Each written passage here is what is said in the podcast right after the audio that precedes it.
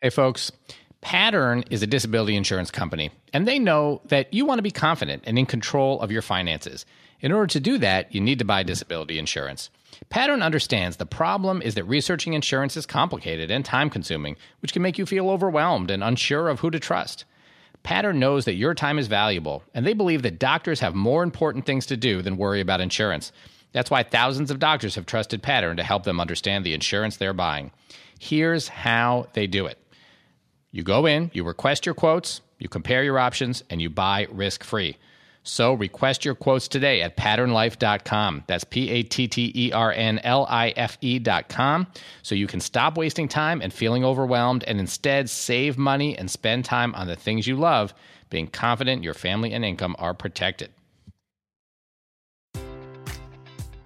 Enjoy all your favorite sports like never before at BetMGM. Sign up using code CHAMPION and receive up to $1,500 back in bonus bets if you don't win your first bet. When you register with BetMGM, you'll get instant access to a variety of parlay selection features, live betting options, and the best daily promotions in the business. And with BetMGM at your fingertips, every play and every game matters more than ever. Remember to use code CHAMPION and receive up to $1,500 back in bonus bets if you don't win your first bet. Place your money line, prop, or parlay bets with the king of sportsbooks today. BetMGM and GameSense remind you to play responsibly. See BetMGM.com for terms. 21 plus only. Virginia only. New customer offer. Subject to eligibility requirements. Rewards are non withdrawable bonus bets that expire in seven days. Gambling problem? Call 1 800 Gambler. Promotion. Promotional offer not available in Washington, D.C.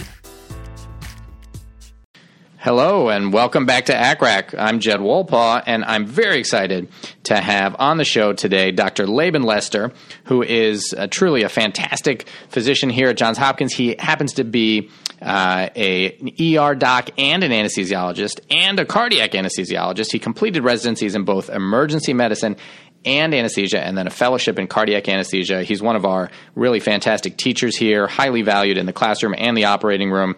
And uh, I've had him on the show today. Uh, Laeben, thanks so much for coming on. Thanks so much for having me. So, Dr. Lester has an approach to topicalization of the airway that uh, we're going to call the nearly needleless five step approach to topicalization.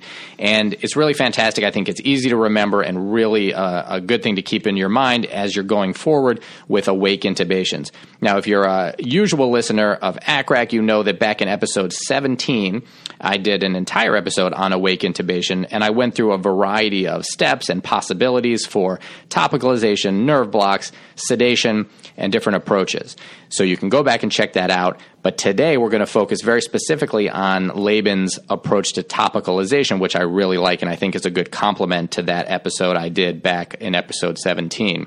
We're not going to talk about sedation here. You can get that by going back to that episode. Happy New Year to everyone. I hope your 2017 has started off well. And without further ado, Laeben, tell me about your nearly needleless five step approach to topicalization. So, I like to keep this pretty simple in ways that I can remember it, especially when I'm under the gun.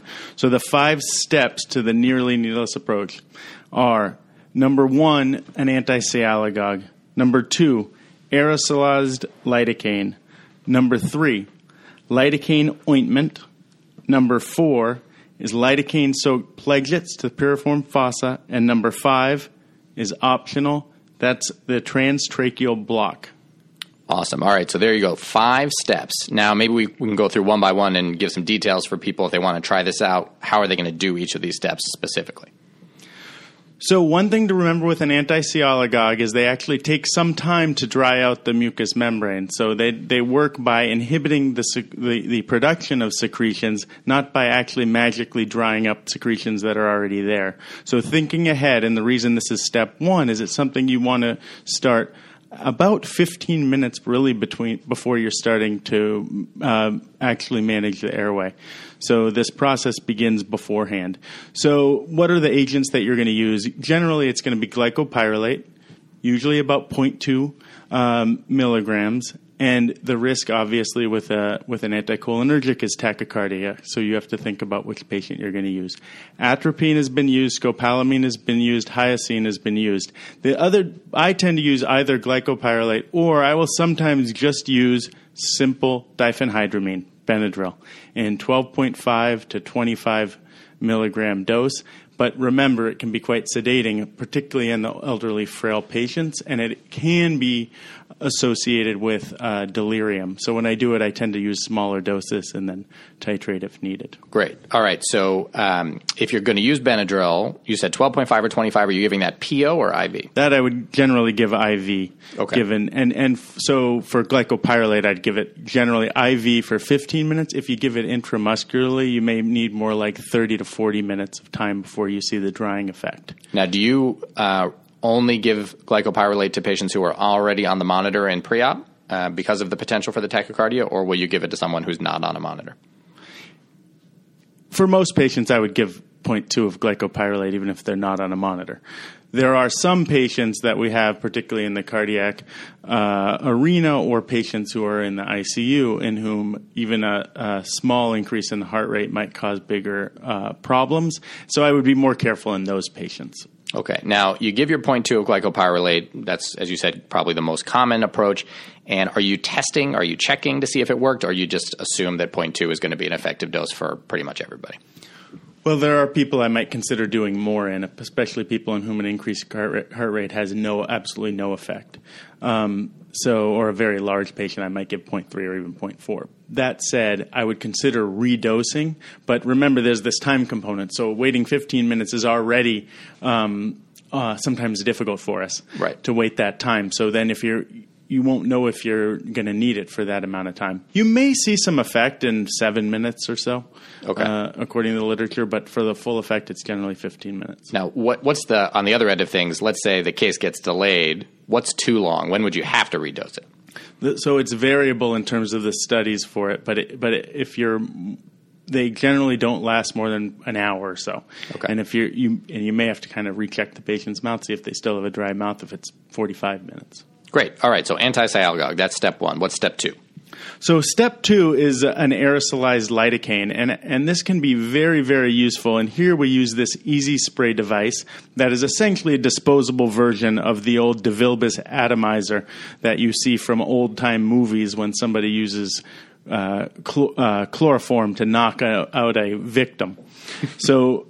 It, but it works very nicely. It does require some uh, assistance from the patient, and generally I use 10 to 12 cc's of about 3% lidocaine, and 4 10 cc's of 4% is is fine. You're not the patient is taking really just and is taking it in when they're inhaling, so you're not giving that entire dose because we do think a little bit about our overall lidocaine dose. Although, as I said, the patient doesn't get all of that. Some of it is swallowed into the stomach so not all of it is necessarily absorbed. That spray in general, so with our easy spray type technique that we use here at Hopkins, I hook that up to oxy- an oxygen source and I run it somewhere between four and eight plus or minus. I'll test each device and see how vigorous the spray is with it. If you have higher flows, you're going to have smaller droplets. You'll tend to fall out of the airway more uh, distally, so into the alveoli. If you're running with somewhat lower flows, you may have larger droplets. That's going to tend to fall out sooner in the oropharynx and hopefully as well the trachea. This technique works very nicely and can sometimes uh, um, and does the majority of the topicalization for us. Yeah, this is great, and I think you make a really key point. Uh, when I see people making a mistake here, they often have turned the oxygen flow up to 15 liters per minute, and then it doesn't work as well, and they don't know why. And it's because, as you said, those droplets are going all the way down into the airways, and they're not uh, numbing up the oropharynx and the cords, which is where you want them to go. All right. So uh, step two, you've now had the patient, and how long are, do you have them breathe this for? It usually takes about five minutes to do it, but I often will have them breathe just with inhalation. Some patients who are less cooperative, I'll actually have them hold it in their mouth and have it go continuously, and some of it they're exhaling out and some inhaling. The other thing that's very useful with this technique, and it gets to some of the things maybe we'll address a little later, is you can actually get good oropharyngeal and tracheal coverage when you breathe it nasally as well if the patient has an un- unobstructed uh, nares. So that can provide both nasal and oropharyngeal uh, topicalization. Now, if you don't, uh, some people out there may not have access to this device. They may be using kind of a typical nebulizer that you would put uh, albuterol in or anything else you were nebulizing. when you're doing that? Any any changes to the technique that you would recommend? I think actually you can use a very similar um, technique. And in the same regard, with the nebulizer as well, higher flows are associated with smaller droplets. So you can, I wouldn't go to the highest flow, and you'll right. So still four to eight, four to eight liters per minute. Okay.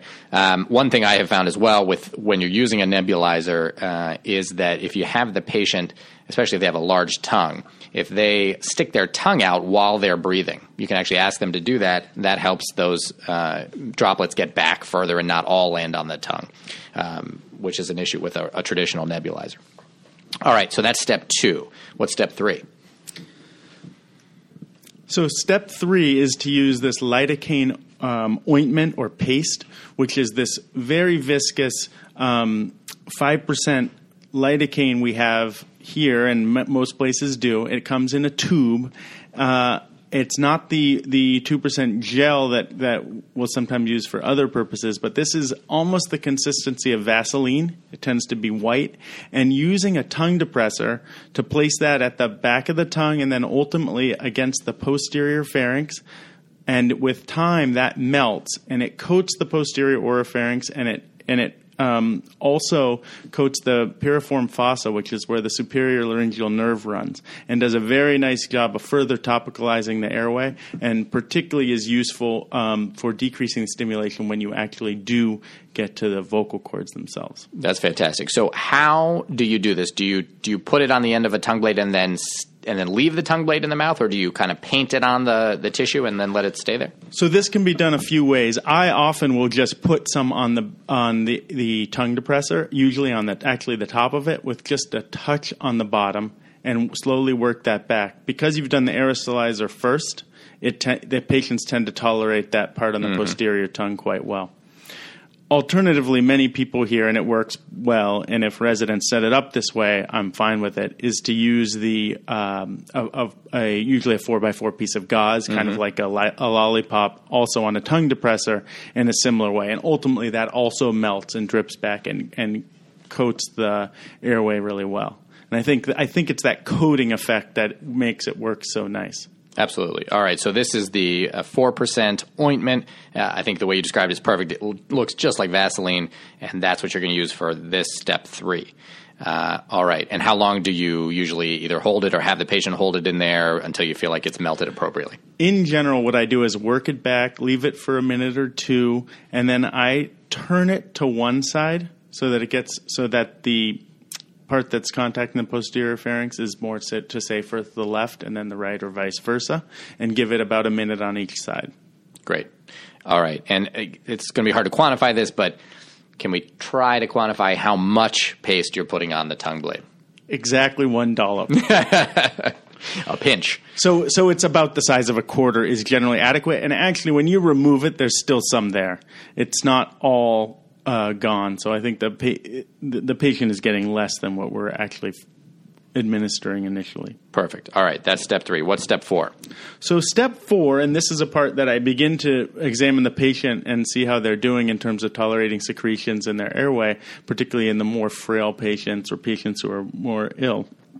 Um, but the fourth step is uh, can be is incredibly effective, and this is to take a uh, what's called a tonsil ball and use a Jackson forceps or a Krause forceps, which is a curved uh, sort of clamp that allows you to hold that lidocaine soaked tonsil ball. And I generally use 4% lidocaine, and really one tonsil ball is adequate for the entire thing. I think they come in a pack of five.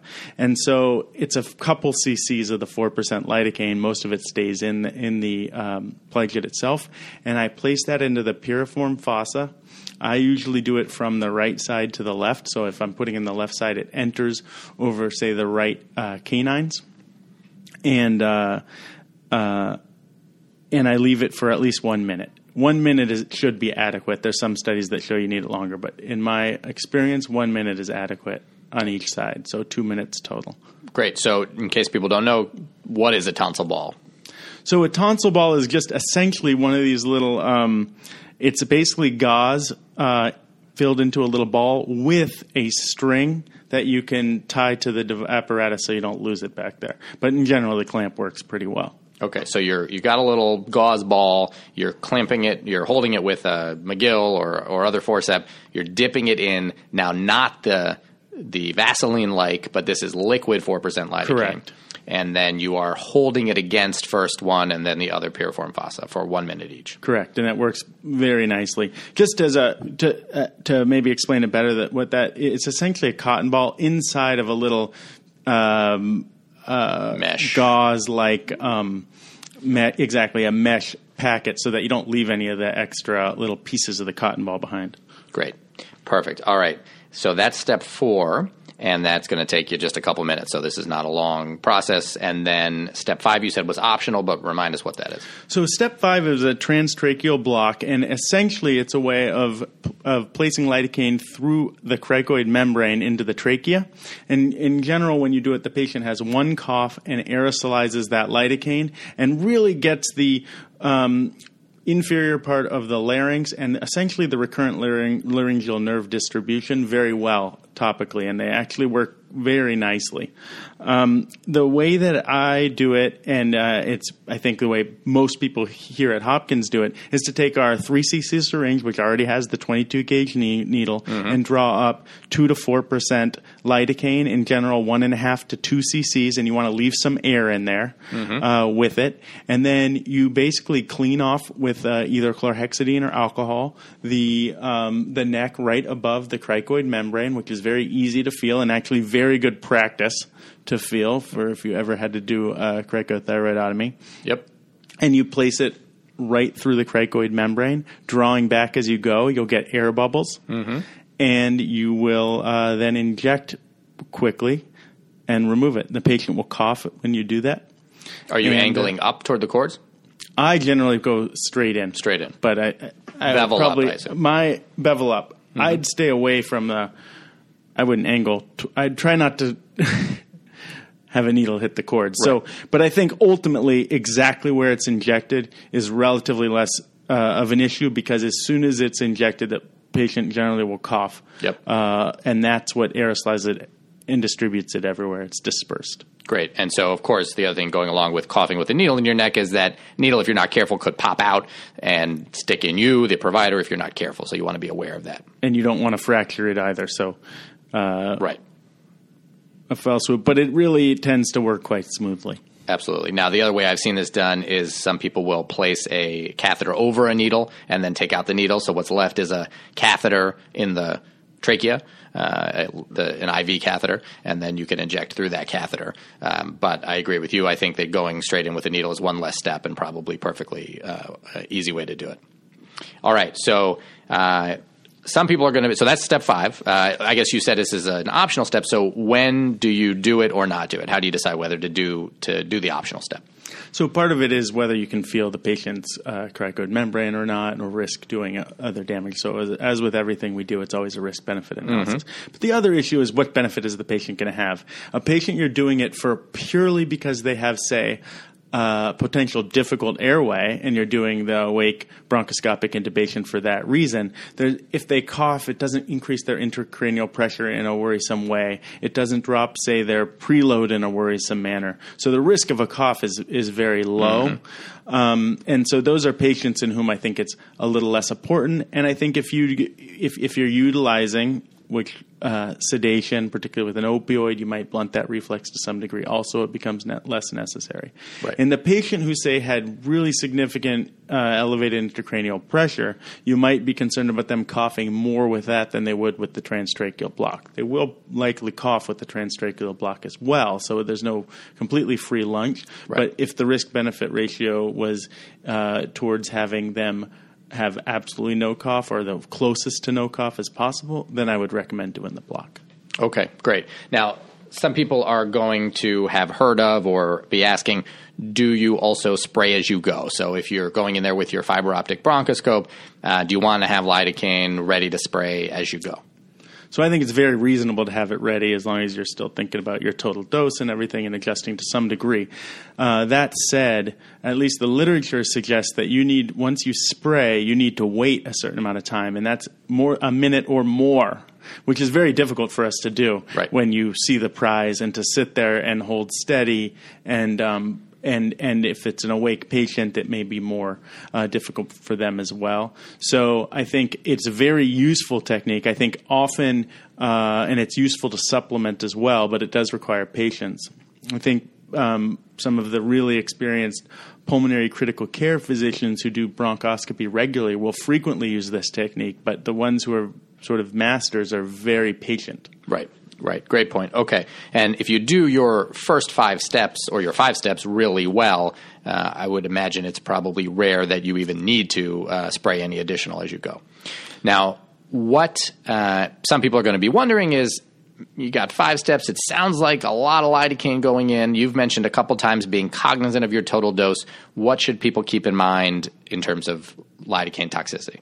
Well, for most average sized patients, I tend to think about 500 as my total dose and 5 milligrams per kilogram, more or less. But in this situation, inter- what, as I mentioned, what you count as your total dose. I wouldn't necessarily count all of the 5% uh, ointment as Right. the total dose. If you have 10, if you have 400 milligrams of uh, of total lidocaine in your aerosol, the patient, and frequently I do this, and they, if I put 10 cc's in, they still have 5 cc's is still in the vial, and the rest is on their lips or in the uh, on the bed, Right. or they've swallowed some, and there should be some first pass effect, or certainly delayed uh, absorption. So there are case reports of toxicity, uh, including seizures in from airway topicalization, but they're quite rare, and there's also large series with no complications with similar techniques to these. Great. So you want to keep it in mind. You want to be cognizant of what you're using, but you should also be aware that not everything, it's not like giving IV lidocaine. Not everything that you give or put in your vial or put on your tongue blade is getting into the patient's system. Okay. So those are our five, those are your five steps. Nearly needleless because if you take the five step, you're using, the fifth step, you're using a needle for the transtracheal approach. We talked about toxicity. Let's say that someone uh, needs to have a nasal awake fiber optic intubation, either due to the surgery they're having or due to the, the fact that their anatomy isn't conducive to an oral approach. What additional steps do you do, if any, for a nasal approach? So for the nasal approach, I think using the DeVilbiss atomizer can be a nice adjunct, and, and before you're placing anything in the in the nares, you're already getting some topicalization. So I think that's a nice comfort for the patient. If you don't have that device, other devices, there's nasal aerosol devices that can be very very useful. Um, they're frequently used in pediatrics, and then modifying some of our other devices like our LMA MADgic, I will sometimes utilize that and just occlude the edge of it by the nares with a piece of gauze since we don't have the regular traditional um, nasal atomizers on the adult uh, side up here. Um, other things people will do and that are very commonly done is to uh, use a lidocaine soaked um, uh, Q-tip essentially, or and um, and then you can get your ethmoid and uh, sphenopalatine um, that way. Okay. And so And you soak that in four percent, same as Four you did. percent is what I would use for that. Great. And then also we sometimes will do the dilate up the nares, which is sort of mixed in terms of the literature, using our two percent. That's that two percent lidocaine uh, gel, Right. essentially. And that gel is the same gel many of you out there are using when you put in OG or NG tube in. It comes in usually a little red and white small tube, uh, and that is used for a variety of things, as you mentioned. Do you use uh, Laeben anything for uh, vasoconstriction of the nares? So I do, despite the fact that most of the literature who, that looks at this relatively rigorously suggests there's not, in most studies, not benefit in terms of preventing epistaxis. That said, uh, I still do it. I think there's no there's no evidence that it causes harm per se, and if it does prevent some epistaxis, I'd rather stay ahead of the game. And that's Afrin usually. Afrin or will often the Afrin for us is available in our central Pyxis, but not necessarily in the room. Whereas we have phenylephrine in the room. Yep. So I'll frequently use phenylephrine mixed with the lidocaine uh, uh, gel. And how do you mix that up? I usually put a vial in with two tubes of the lidocaine. Okay, so a vial Gel. of phenylephrine being so ten, uh, it's ten milligrams. Yeah, 10 milligrams of, of phenylephrine mixed with two, so you squeeze out two of the little 2% lidocaine jellies, Exactly. mix it all up in a little cup, and then you use that on your Q-tips. Uh, generally, I place that with a, uh, a nasal airway. with a nasal airway into the nair. Okay. Any concerns, especially maybe cardiac patients? Uh, you're you're worried about hypertension. Do you ever see hypertension with that phenylephrine? So I think you could, but I haven't seen it Okay. frequently with the amount that they actually get for my patients. I would be more concerned using, say, cocaine in that situation. And there's really most of the studies that look at this show no benefit of cocaine over oxymetazoline, Which is that? uh, and potentially more cardiotoxic effects, particularly in our older, frail patients. Great. Okay. So that would be the nasal approach. Now, are there other patients, certain patient populations that you would modify your approach for? So, patients who have significant previous airway surgery or radiation, and whom you're, or, or with really severe sleep apnea, and whom you think that an, an anesthetizing the airway could possibly cause enough decreased motor tone that you could in in uh, lose the airway. And there are reports of this in the liter- literature. Exactly where it falls between it being a totally a tone related issue or a loss of, of, of, of motor tone versus things like laryngospasm isn't necessarily clear from essentially the case reports that are out there. Yep. But uh, certainly you will see patients as you're doing each of these steps have more of a hoarse voice, more of a muffled voice, or have more trouble handling the secretions that you're giving them. And that's one reason, actually, an important thing to add is that, and, and why I mentioned that you can do start these steps but go through and reassess as you're going through it because there may be patients that you don't need to get to step particularly four, uh, four and five Right. most patients will benefit from that step three Now, would it be accurate to say that in the extreme situation, like you mentioned, where maybe you have a patient who's so tenuous that you're concerned that even just topicalizing their airway might cause you to lose the airway, is that a patient who you say they have to have an awake trach? There's just not an option for an awake intubation here. I think to there, it depends on what the if the disease process is such that I think there's difficult access from above. That may be true, but I think most patients with uh, uh, there may be patients in that that realm. I think that would be really the, a very small minority, and in Right. general, you could do a small amount of airway topicalization, even if it was just with the aerosolized lidocaine alone, and then perhaps.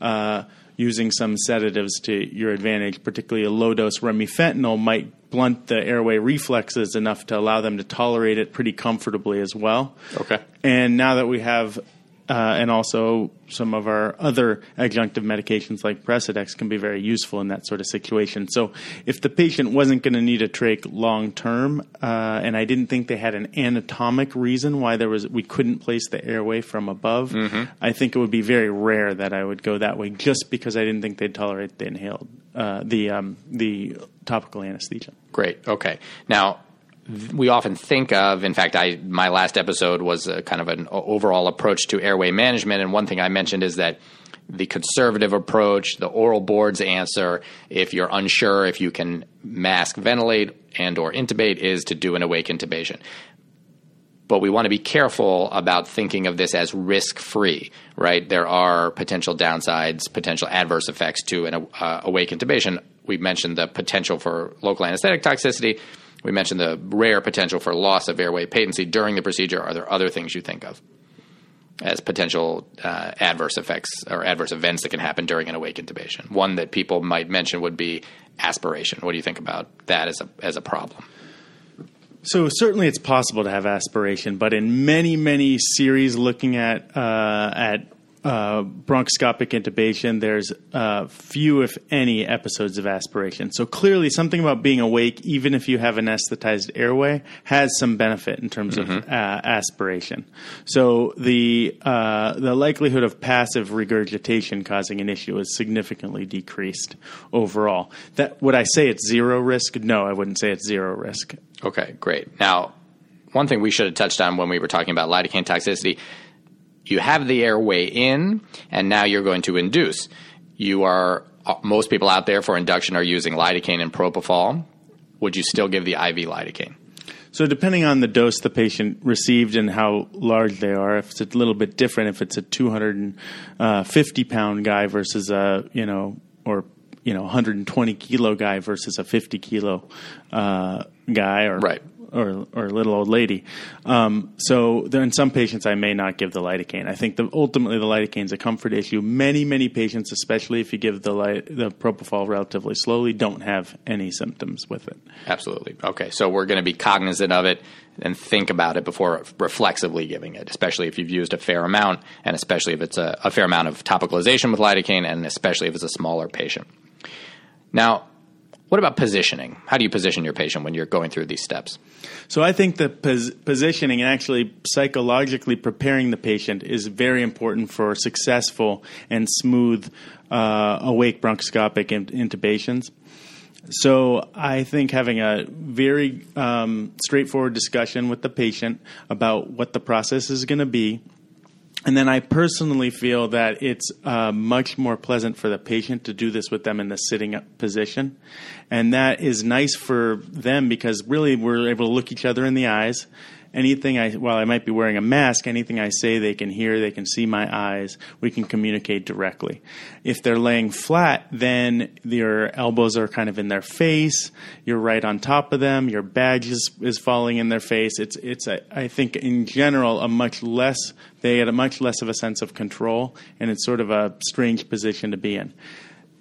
Plus, the other really important issue is that respiratory mechanics are better overall when you're in the sitting position. And mm-hmm. so the functional residual capacity is greater. The sort of gravity helps you in terms of navigating the oropharynx when the patient's in the in a sitting position compared to when they're laying flat. And so for those reasons I think it's very useful. I tend the, if unless there's some reason the patient can't be in that position to do these in the sitting position facing the patient. Okay. I think this is one reason why practicing um, fiber optic or bronchoscopic intubation on mannequins is very useful because for anesthesiologists, when we do this approach facing the patient, suddenly everything is backwards that we see on our screen right. or through the lens. Right. Um, and so that can certainly be a source of confusion, particularly when people have done a lot of asleep um, bronchoscopic intubations from the head of the bed. So I think it's very useful to practice this uh, more than one way. Absolutely. That makes a ton of sense. Now, you mentioned before, but let's just be clear uh, your five steps don't have to all be done. Obviously, the fifth you said was optional, but as you mentioned, there may be times where uh, you do the first two or three, and that's sufficient. And uh, do you test? Are you going to stick something back there, and, and is there something that's going to tell you, I'm fine, I can stop at three, or how would you decide whether to omit a step? So I think so. The first thing is just continually assessing the patient to determine whether they, as I said, if they start to have a really hoarse voice, if they're having trouble handling the uh, the lidocaine essentially or the liquids involved with the topicalization, that's a sign that they're getting to the point where you may not want to do the next step for mm-hmm. those issues. Um, but also, in, when you're using the lidocaine ointment, you're you're sort of testing Yep. Because you're using the tongue depressor to place it at least the posterior oropharynx. You're not necessarily testing at the level of vocal cords per se, but you are getting some sense of, of how anesthetized you are. And certainly when you place the um, Jackson forceps with the tonsil, lidocaine soaked tonsil balls, you're also assessing really near the area you're going to be um, working. Right. Fantastic. All right. I love this approach. Five steps, nearly needleless. A lot of really great stuff here. Is there anything that you think we need to mention that we haven't covered? You know, the one thing is the anti-sialagogue is important not just because of your view, but by drying up the mucous membranes, you really help the local anesthetic to adhere to the surface of the membrane and then to be absorbed and to have its effect. And so that's I have seen cases where they've even if they've given some anti-sialagogue, it either wasn't adequate or the patient for some reason had significant amount of hypersalivation, and the local um, anesthetic just never does its job. And I've seen people really struggle in that situation. So I think the anti-sialagogue is while it may not be 100% necessary in every case, in in many it is very useful, and that's why I put it as the first step. Plus, it takes a certain amount of time for it to set in. Absolutely. Some people I know will actually, in addition to the anti-sialagogue, will go in there with some dry gauze and actually sop up any any liquid that's still in there to really try to get that mouth as dry as possible. I haven't done that, but that seems reasonable in some situations for sure. Great. Now, I meant to ask you also. We use lidocaine. I've never used anything but lidocaine.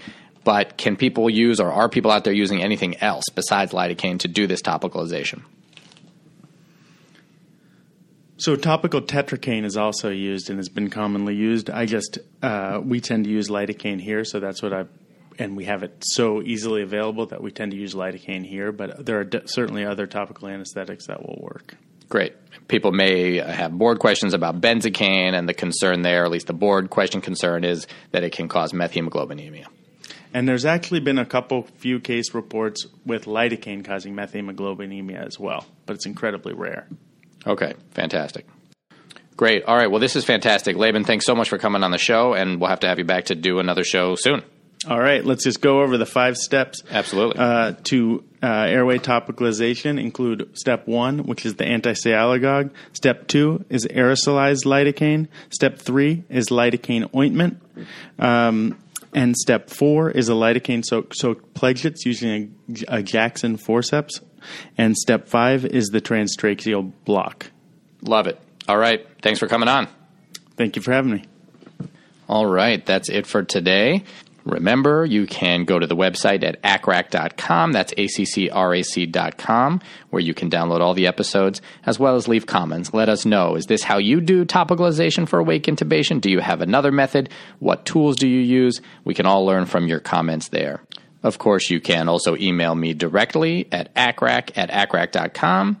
And if you go to the website, you can join the mailing list in the upper right hand corner so that you can receive notifications when a new episode comes out and any other interesting information that I send around.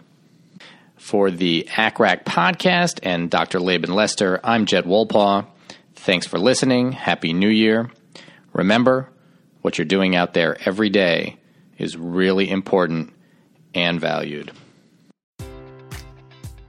Enjoy all your favorite sports like never before at BetMGM. Sign up using code CHAMPION and receive up to $1,500 back in bonus bets if you don't win your first bet. When you register with BetMGM, you'll get instant access to a variety of parlay selection features, live betting options, and the best daily promotions in the business. And with BetMGM at your fingertips, every play and every game matters more than ever. Remember to use code CHAMPION and receive up to $1,500 back in bonus bets if you don't win your first bet. Place your money line, prop, or parlay bets with the king of sportsbooks today. BetMGM and GameSense remind you to play responsibly. See BetMGM.com for terms. 21 plus only. Virginia only. New customer offer. Subject to eligibility requirements. Rewards are non withdrawable bonus bets that expire in seven days. Gambling problem? Call 1 800 Gambler. Promotion. Promotional offer not available in Washington, D.C. Brain fog, insomnia, moodiness, weight gain. Maybe you think they're just part of getting older, but MIDI Health understands that for women over 40, they can all connect to menopause. It's at the root of dozens of symptoms we experience, not just hot flashes. MIDI clinicians are menopause experts offering safe, effective, FDA approved solutions covered by insurance. 91% of MIDI patients get relief from symptoms within just two months. Book your virtual visit today at joinmidi.com.